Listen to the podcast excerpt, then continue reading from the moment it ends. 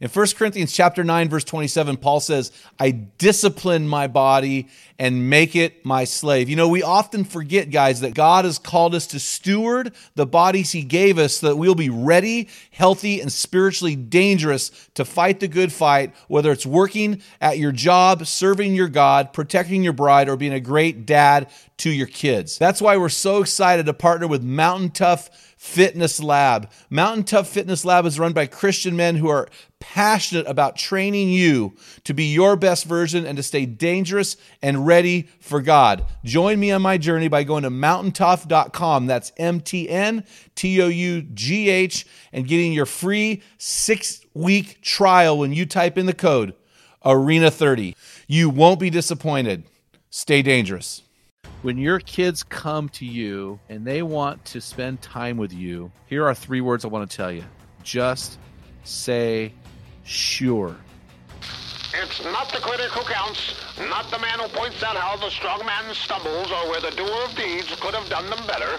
The credit belongs to the man who was actually in the arena, whose face is marked by dust and sweat and blood. From Men in the Arena, it's Equipping Men in ten. Our conviction is to call you into the arena of manhood, call you out of the faceless, nameless bleachers, and call you up to be the best version of you. Because when a man gets it, everyone wins. Enjoy today's episode. Men in the Arena Army, we, we salute, salute you. you. Hey, guys, thanks for listening to this episode of the Men in the Arena podcast. This is Equipping Men in ten. I'm Jim Ramos, and I'm here with my compadre, Dale Culver. How you doing, my man? I'm doing really good, Jim. Hey, good, man. Hey, we want to make sure we uh, push our guys over to our website to get a copy of my free book, Guts and Manhood, Four Irrefutable Attributes of Courage. And this is a book that spans twenty years of my study in the Word of God uh, regarding the word courage. Uh, this study really inspired me to move one thousand miles to Oregon in two thousand three. Later, it inspired me to launch the Men in the Arena with uh, what we're doing today. And uh, this is, a, uh, I believe, a monumental book on courage. And guys, you're going to learn things about courage you never knew before. Go to our website. You'll see the pop-up. Go for it and get involved. So, guys, I want to jump into the meat of the podcast. But before I do, Dale, do you have a man law for me? Yeah, this is a tough one for me, and I know it can be for you as well. And for other dads, when your kids are doing something really dumb and you just want to, like, let them know that what they did was dumb, is uh, do this, guys. Smile. Smile at your kids. They need to see you smile. And when you smile at your kids, that says, I like you. Uh, I tell people all the time, and when I was a youth pastor, I used to say this to kids all the time. I love you, but I'm really working hard at trying to like you. So there is a difference, and our kids need to know that we like them. We want to be around them. I don't like you because you just stole my thunder. Did you? You don't even know what I'm talking about right now, do you? No. Oh, that's too funny.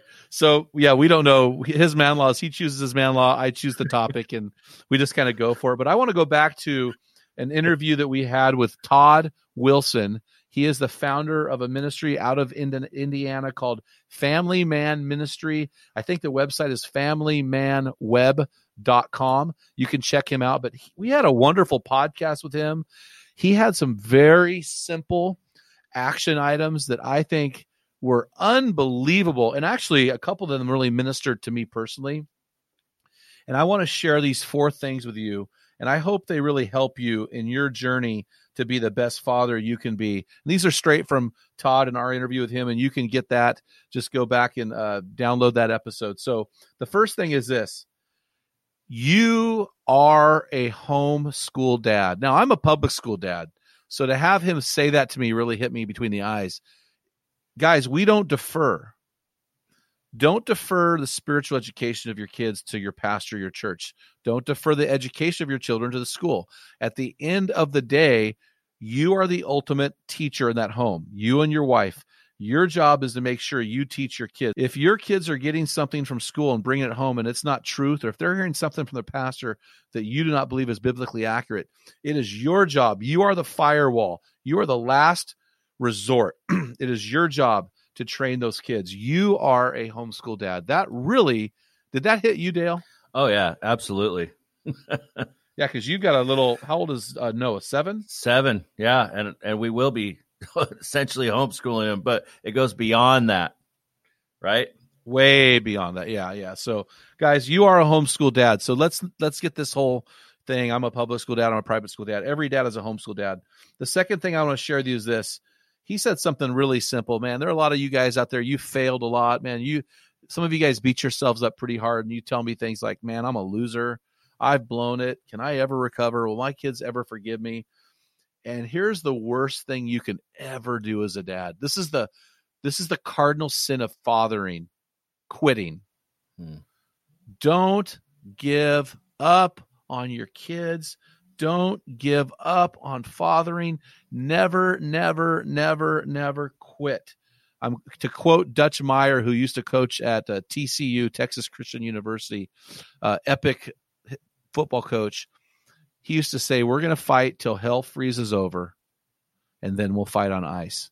In other words, we're never, ever going to give up. And as a father, no matter how much damage you have done, no matter how lost that you've been, no matter how how many years it's been since you've talked to your kids, it is never too late to get in the game, to get in the arena, and to keep going. Don't ever quit. The third thing I want to share with you guys is this, and I thought this was really so simple and so profound.